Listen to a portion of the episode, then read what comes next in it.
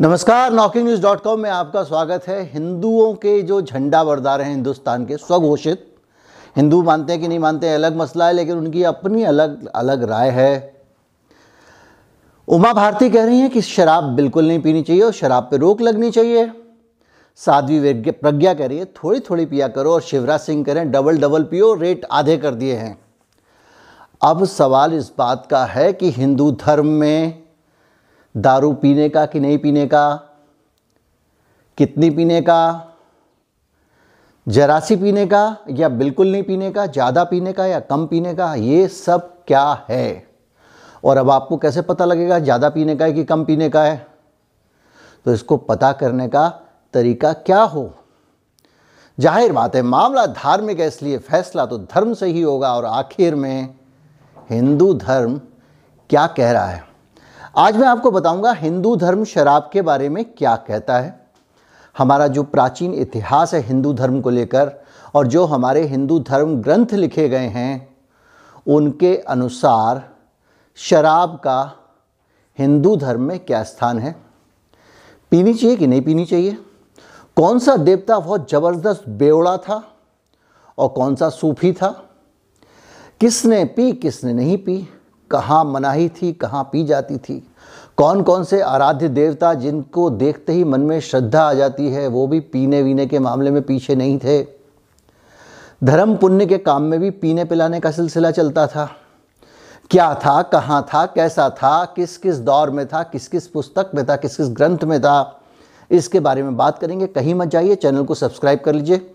अगर आप इस चैनल को सपोर्ट करना चाहते हैं तो हमारा यू पी आई डिस्क्रिप्शन में उसके ज़रिए आप भुगतान कर सकते हैं। आपको एक बार कोड स्क्रीन पर भी दिख रहा होगा, उसको स्कैन करके भी आप भुगतान कर सकते हैं।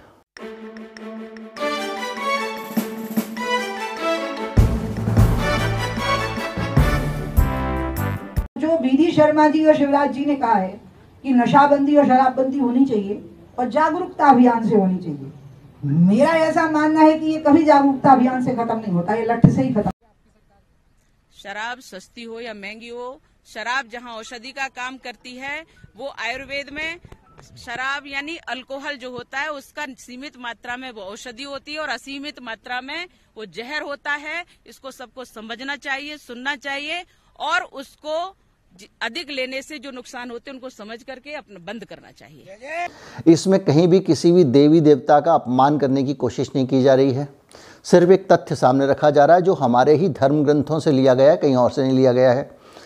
मैं आपको बताता हूँ कि एक, आज से दो तीन साल पहले जो अब नहीं रहे दिवंगत, डी एन झा साहब ने इंडियन एक्सप्रेस में एक लेख लिखा था। वो चूँकि हिस्टोरियन थे और उनकी इतिहास पे पकड़ थी तो उन्होंने इस पूरे मामले में बड़ी तफ्तीश से एक रिसर्च किया। तो मैं आपके सामने लेकर आ रहा हूँ सबसे पहले कि ये कब से सिलसिला चला आ रहा है पीने पिलाने का हमारे हिंदू धर्म के अनुसार। हिंदू धर्म और सनातन धर्म एक ही चीज़ है, लेकिन दोनों में थोड़े थोड़े अंतर हैं और उसमें वैष्णव भी हैं, शैव भी हैं, शाक्त भी हैं। तो इसमें मैंने अलग अलग नहीं किया किस धारा में मैंने आपको, ये आप स्वयं जानते हैं कि कौन से विचार किस धारा के हैं, लेकिन यहाँ पे मैं आपको बताता हूँ कि देवी देवताओं, जिसमें इंद्र, अग्नि, वरुण, मारुत, ये सब इनको प्रसन्न करने के लिए लंबे समय से शराब चढ़ाने का चलन रहा है। काली और दुर्गा भी शराब के विभिन्न ग्रंथों में ये उल्लेख है कि वो शराब का सेवन किया करती थी। इसके अलावा भी राज्यसभाओं में भी जब देवता इकट्ठे होते थे तो शराब का के सेवन का प्रचलन था। अब शराब शब्द जो है, वो एक उर्दू फारसी का शब्द है, जो कि भारत में पुराने ज़माने में इसके लिए दो शब्द थे। एक सोमरस था, एक मदिरा थी। सोमरस जो है खास तरह के पेड़ का एक रस था, जिसको कि बड़े बड़े देवता और बड़े लोग पिया करते थे। वो लग्जरी थी उस ज़माने की। जो आम लोग पीते थे, वो सुरा होती थी और मदिरा होती थी। वैदिक काल में सोम जो है, एक देवता का नाम भी था और एक पौधे का नाम भी था। उस पौधे का जो रस निकलता था, उसको सोमरस कहा जाता था। इंद्र के बारे में ये कहा जाता है कि वो सोमरस का बहुत इस्तेमाल करते थे, उनको बहुत पसंद था। और ऋग्वेद में जो एक हज़ार ऋचाएँ हैं, उन एक हज़ार ऋचाओं में से ढाई सौ में इंद्र का उल्लेख मिलता है, इंद्र का ज़िक्र मिलता है। इतने महत्वपूर्ण थे वो हिंदू धर्म के अनुसार, वैदिक धर्म के अनुसार। और ये भी लिखा है, डी एन झा साहब ने एक लेख लिखा था, इंडियन एक्सप्रेस में उन्होंने लिखा है कि वो इतनी शराब पीते थे कि वो तोंदू हो गए थे, उनका पेट बहुत बड़ा था इंद्र का। इसके अलावा वो लगातार शराब का सेवन किया करते थे। तीन तालाब भर के शराब एक बार वो पी गए थे। व्रीत नाम के एक दैत्य का संहार करने के बाद, उसका उसका वध करने के बाद में ये हमारी जो वैदिक परंपरा है, उसमें जो उल्लेख मिलता है वो ये है, ख़ास तौर पर सोमरस को लेकर। हिंदू धर्म में इतना महत्वपूर्ण था, इतना महत्व है इंद्र का कि वो 45 अलग अलग नामों से इंद्र को अलग अलग जगहों पर संबोधित किया गया है। और मैंने जैसे आपको बताया, वीत्रा नाम के एक दैत्य का वध करने के बाद वो तीन तालाब शराब पी गए थे। इसके अलावा इंद्र का जहाँ भी ज़िक्र होता है, आप भी देखते होंगे नाटक में, रामलीला में और पौराणिक कथाओं में। वो हमेशा सुरा और सुंदरियों के बीच में घिरे रहते हैं। तो ये हमारे वैदिक काल से सोमरस का ज़िक्र है। सोमरस अलग है, मदिरा अलग है। मदिरा जो है वो एक ऐसी चीज़ है जो आम लोगों के लिए होती थी। सोमरस जो है वो पेड़ों से निकलने वाला रस होता था, जो विशिष्ट लोगों के लिए होता था, देवताओं के लिए होता था। मदिरा का पान जो है वो दैत्य वगैरह किया करते थे। इंद्र के अलावा अग्नि देवता जो हैं, उनको भी माना गया है। अब देखिए, एक इंद्र थे जो पूरी तरह से डबल डबल पिया करो, शिवराज सिंह वाली शैली में आधे दाम कर दिए, जितना पीना है पियो। दूसरी तरफ़ हमारे पास ऐसे देवता भी थे जो कहते थे लिमिट में पीना है। उनमें से एक है अग्नि देवता। अग्नि देवता के बारे में कहा जाता है कि बहुत नियंत्रित मात्रा में शराब उनको समर्पित की जाती थी और जब यज्ञ होते थे तो यज्ञ, अग्नि देवता को पहले शराब समर्पित की जाती थी, फिर उस शराब का ब्राह्मण लोग खुद सेवन किया करते थे, जो एक वाजपेय यज्ञ होता है, जब उसकी शुरुआत होती है तो उसका पूरा ये जो विधान लिखा गया है, उसमें यज्ञ में जो यज्ञ करता है, वो इंद्र को पाँच कप शराब, पाँच प्याले कह लीजिए, शराब उनको समर्पित करता है। उसके बाद में चौंतीस कप सुरा और चौंतीस कप सोमरस वाजपेयी यज्ञ में चढ़ाया जाता है। सुरा जो है वो देवताओं के लिए नहीं होती, सोमरस देवताओं के लिए होता है सोमरस। और ये उसमें यज्ञ की प्रक्रिया में पूरा यही लेकिन एक यहाँ पे लिमिट आ रही है, एक गिनती है कि चौंतीस कप, सत्रह कप या सत्रह कप, वो यानी ये लिमिट आ गई। यानी आपकी जो साध्वी जी कह रही हैं, इंदौर वाली भोपाल वाली, कि हमको शराब पीने के लिए नियंत्रित रखना चाहिए थोड़ी थोड़ी पिया करो तो ये थोड़ी थोड़ी पियो वाली थ्योरी है।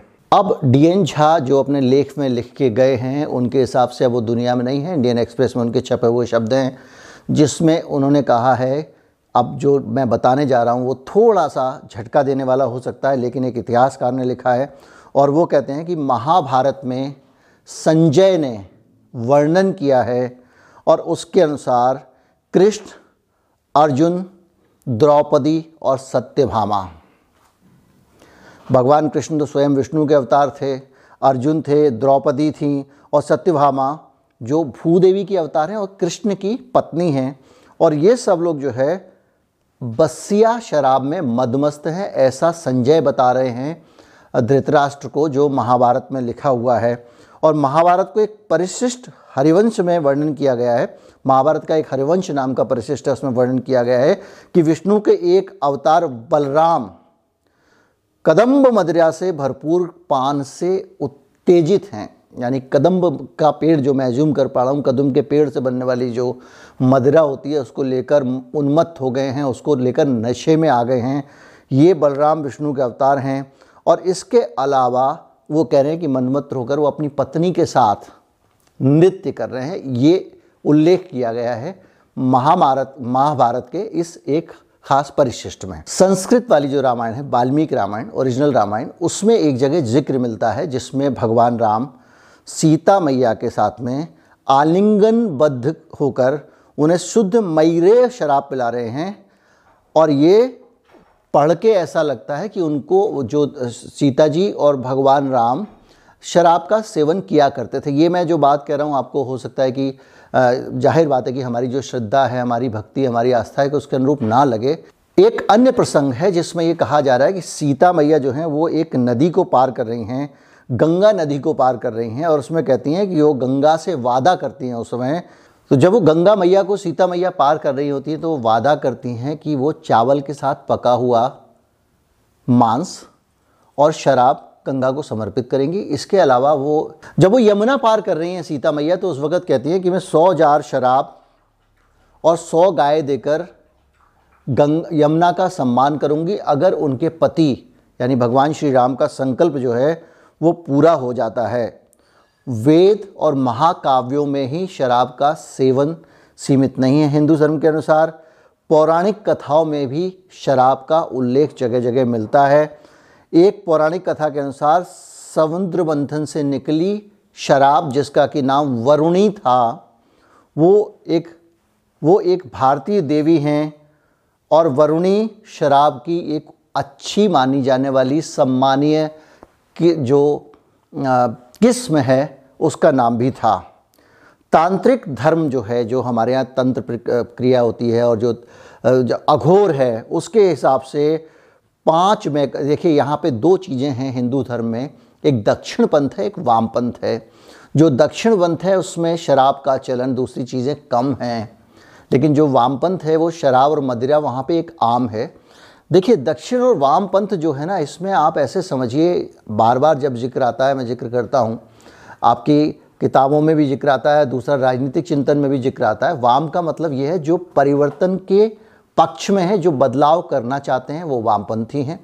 जो व्यवस्थावादी हैं, जो चला आ रहा है, उसी को फॉलो करना चाहते हैं, उससे छेड़छाड़ नहीं चाहते, वो दक्षिणपंथी हैं। तो जो वामपंथी हैं, वो अघोरी हैं या जो अघोर को मानने वाले हैं, वो सब लोग लगातार इस मदिरा और शराब के पक्ष में रहे हैं। और बाकायदा जो जो वाम मार्गी हैं, वाम मार्गी जो हिंदू धर्म के हैं, उनके अंदर पंच मकारों का ज़िक्र किया गया है, जिसमें मद्य है, यानी शराब है, मांस है, यानी मीट है, मत्स्य है, यानी मछली है, मुद्रा मतलब भंगिमा है, और मैथुन है। मैथुन मतलब शारीरिक संबंध। और ये सारी पाँचों चीज़ें भगवान को भेंट की जाती हैं, जो हमारी कौन सी परंपरा है? जो वाम मार्गी परंपरा है। देखिए, अब अब चीज़ें जो है, आपको समझ में आएगा कि जो हमारे हिंदू धर्म के मतभेद हैं, उमा भारती जी किस धारा से आती हैं? शिवराज सिंह किस धारा की बात कर रहे हैं? और साध्वी प्रज्ञा किसकी बात कर रही हैं? फिर याद दिला दूँ, शिवराज सिंह कह रहे हैं, डबल डबल पिया करो, दाम आधा करेंगे शराब का। उमा भारती ने कहा है कि मध्य प्रदेश में शराबबंदी लागू करवा के मानूँगी। और साध्वी प्रज्ञा कह रही है, पिया करो, लेकिन थोड़ी थोड़ी पिया करो। बहरहाल, जो भी है, इसी पर चर्चा चल रही है। अब मैं आपको बताता हूँ कि पाँच मकानों का सेवन हो गया। देवी काली और उनके सारे रूपों को तांत्रिक परंपरा के साथ संबंध के बारे में भी बहुत सारी बातें कही जा रही हैं। उसमें भी शराब का इस्तेमाल होता है। कुलाण वतंत्र नाम का एक धर्म ग्रंथ है, जो कहता है कि मांस और मदिरा शिव और पार्वती के रूप हैं और भैरव उनका सेवन करते हैं। और यही वजह है कि दिल्ली में एक भैरव मंदिर है। रविवार के दिन वहाँ चले जाइए, लाइन लगा के लोग शराब चढ़ाते हैं। कम से कम पार्किंग में दो तीन हज़ार गाड़ियाँ खड़ी होती हैं। दूर दूर से लोग वहाँ मेट्रो में बैठ के भी आते हैं और उस जगह से गुजरना, उस दिन जाम लगा रहता है। सबसे बड़ी पार्किंग उस इलाके में अगर कोई है तो भैरव मंदिर की है और वहाँ पर बाकायदा प्रसाद के रूप में शराब बढ़ती है। जो शराबी हैं, वो वहाँ आकर बैठ जाते हैं प्रसाद के लिए और जो वहाँ के भिखारी हैं, वो लीटरों शराब इकट्ठी करते रहते हैं पूरे दिन और जिसकी जैसी कामना होती है, उस हिसाब से वो महँगी महँगी शराब भगवान को चढ़ाने का वादा करता है। पाँच हज़ार रुपये की बोतल, दस हज़ार रुपये की बोतल, बीस हज़ार रुपये की बोतल भी चढ़ाते हैं। जैसी जिसकी श्रद्धा हो, जिसने जो बोल दिया कुछ लोग बिज़नेस में नुकसान हो रहा है भैरव देवता, ये होगा तो वहाँ पे आप आप चाहिए तो आपको ये नज़ारा हमेशा हर रविवार को मिलेगा। इसी तरह से काल भैरव मंदिर है उज्जैन में वहाँ तो जो प्रतिमा है वही शराब पीती है। तो ये भी हिंदू धर्म का अपना एक एक वो है, कॉल जिसमें भैरव हैं, उनकी लगातार पूजा होती है और वो शराब पीते हैं। वीरभूमि में आज भी एक बड़ा सा बर्तन होता है, शराब का, जो धर्म नाम के देवता के पास चढ़ाया जाता है, उसके बाद उनको भगवान की सवारी निकाल के वो शुंडी के घर ले जाई जाती है। एक तरह का व्यापारी है जो शराब का काम करता है, शराब बनाता है। और इसका संबंध शराब बनाने वाली ये जाति है, इस तरह की चीज़ें, परंपरा है। तांत्रिक और आदिवासी धर्म में भी देवी देवताओं का अक्सर विभिन्न तरीके से शराब से संबंध है। उनको शराब लगातार चढ़ाई जाती है। इसके अलावा प्राचीन भारत में, अब ये इसको आप रिच कल्चर भी कह सकते हैं। और जो लोग शराब विरोधी हैं, उसको कुछ और कह सकते हैं। बहरहाल, इस्लाम में शराब को लेके आउटराइटली एक गलत चीज़ बताई गई है। उसके प्रतिबंध, उसको उसको प्रतिबंधित किया गया है। उसके लिए साफ़ इनकार किया गया है। उसमें कोई सेकंड थर्ड थॉट नहीं है। लेकिन भारत में प्राचीन काल में कम से कम पचास तरह की एक से एक बढ़िया शराब उपलब्ध थी। यानी शिवराज सिंह का डबल डबल पिया करो। और पुरुषों का शराब पीना एक आम बात मानी जाती थी। इसके बावजूद स्त्रियाँ भी शराब पिया करती थी और उसमें कहीं पे भी ब्राह्मणों ने शराब वराब पीने पर कोई ऐतराज़ किया हो, ऐसा कहीं पुराने ज़माने में मिलता नहीं है। संस्कृत साहित्य नशीले पेयों के प्रसंगों किस्से हैं नशे के बहुत सारे। अगर आप पुराण पढ़ें, बहुत सारा साहित्य संस्कृत का जिसके अंदर अलग अलग शराब पीने की ज़िक्र है और ये बताया गया है कि अलग अलग तरह की शराब अलग अलग तरह की शराब पीने वाले। और ये भी बताया गया है कि प्राचीन भारत में लोग शराब पीकर आनंदमय जीवन व्यतीत किया करते थे। कुल मिला के पीने का कि नहीं पीने का, इसको लेकर कन्फ्यूज़न बहुत बढ़ गया है। और अगर जितने उदाहरण मैंने दिए हैं, उन सारे उदाहरणों को रख के अगर आप बैठ जाएँ तो उमा भारती की शराबबंदी तो बिल्कुल लगता है गलत है। और नीतीश कुमार को भी समझ लेना चाहिए कि ये धर्म विरोधी आचरण कर रहे हैं वो। तो नीतीश कुमार तो धर्म की राजनीति नहीं करते, लेकिन उमा भारती तो धर्म की राजनीति करती है तो अगर शराबबंदी मध्य प्रदेश में कराना चाह रही हैं तो ये तो जो धार्मिक परंपराएँ हैं, पुराण हैं, धर्म है, उसके अनुरूप नहीं है। और थोड़ी थोड़ी पिया करो वाला जो ज़िक्र किया है उन्होंने कि इन्होंने किया है? साध्वी प्रज्ञा ने। उस ज़िक्र का कहीं कहीं उल्लेख मिलता है, जैसे अग्नि देवता थोड़ी थोड़ी पीने के पक्ष में थे। दूसरी तरफ़ खूब सारी पिया करो शिवराज सिंह के पक्ष में इंद्र है। अब चूँकि इंद्र भी राजा थे शिवराज सिंह भी राजा हैं तो हो सकता है उनको ज़्यादा पियो ज़्यादा पियो चलता रहता है। हालाँकि शिवराज सिंह की उस तरह की तोन नहीं है जिसका ज़िक्र आ, मिलता है। बहरहाल जो भी है ये भारतीय धर्म और परंपरा है। हमारे यहाँ पे जो हमारे पिताजी कह के गए जो हमारे दादाजी कह के गए उसको तो हम धर्म मानते हैं बाकी चीज़ों को धर्म नहीं मानते हैं। लेकिन ये आपके सामने एक उदाहरण है जो बताता है कि हमारी अपनी परंपराओं में, हमारे धर्म में शराब पीने की क्या जगह थी? कौन कौन से देवी देवता शराब पीते थे? ये एपिसोड केवल सिर्फ़ जानकारी देने के लिए बनाया गया है, ना तो इससे किसी धर्म की भावनाओं को ठेस पहुँचाने की कोशिश की गई है, ना किसी को महान बताया गया है, ना किसी को नज़रों से गिराने की कोशिश की गई है। सबकी अपनी धारणा, आप शराब नहीं पीते हैं तो आपको हो सकता है लगे कि मैं आपके देवताओं के ऊपर इतने बड़े सवाल क्यों उठा रहा हूँ? आप पीते हैं तो आपको सुख मिले कि हमारे देवता भी पीते थे। बहरहाल, जो भी है, ये एक जानकारी है, जो एक इतिहासकार के लेख से इसमें काफ़ी जानकारियाँ ली गई हैं। उनको अलग अलग ग्रंथों में इसको वेरीफाई भी किया गया इस वीडियो को ज़्यादा से ज़्यादा लोगों तक पहुँचाएँ नई नई जानकारियाँ लोगों तक पहुँचाएँ। लोगों को पता चलनी चाहिए कि हमारे धर्म की जो परंपरा हैं, शास्त्रीय परंपरा है, वो क्या है। चैनल को सब्सक्राइब कर लीजिए, ज़्यादा से ज़्यादा लोगों तक वीडियो को पहुँचाएँ और वीडियो अच्छा लगाए तो लाइक करें। अगर कोई असहमति है तो कमेंट करें। नमस्कार, जय हिंद।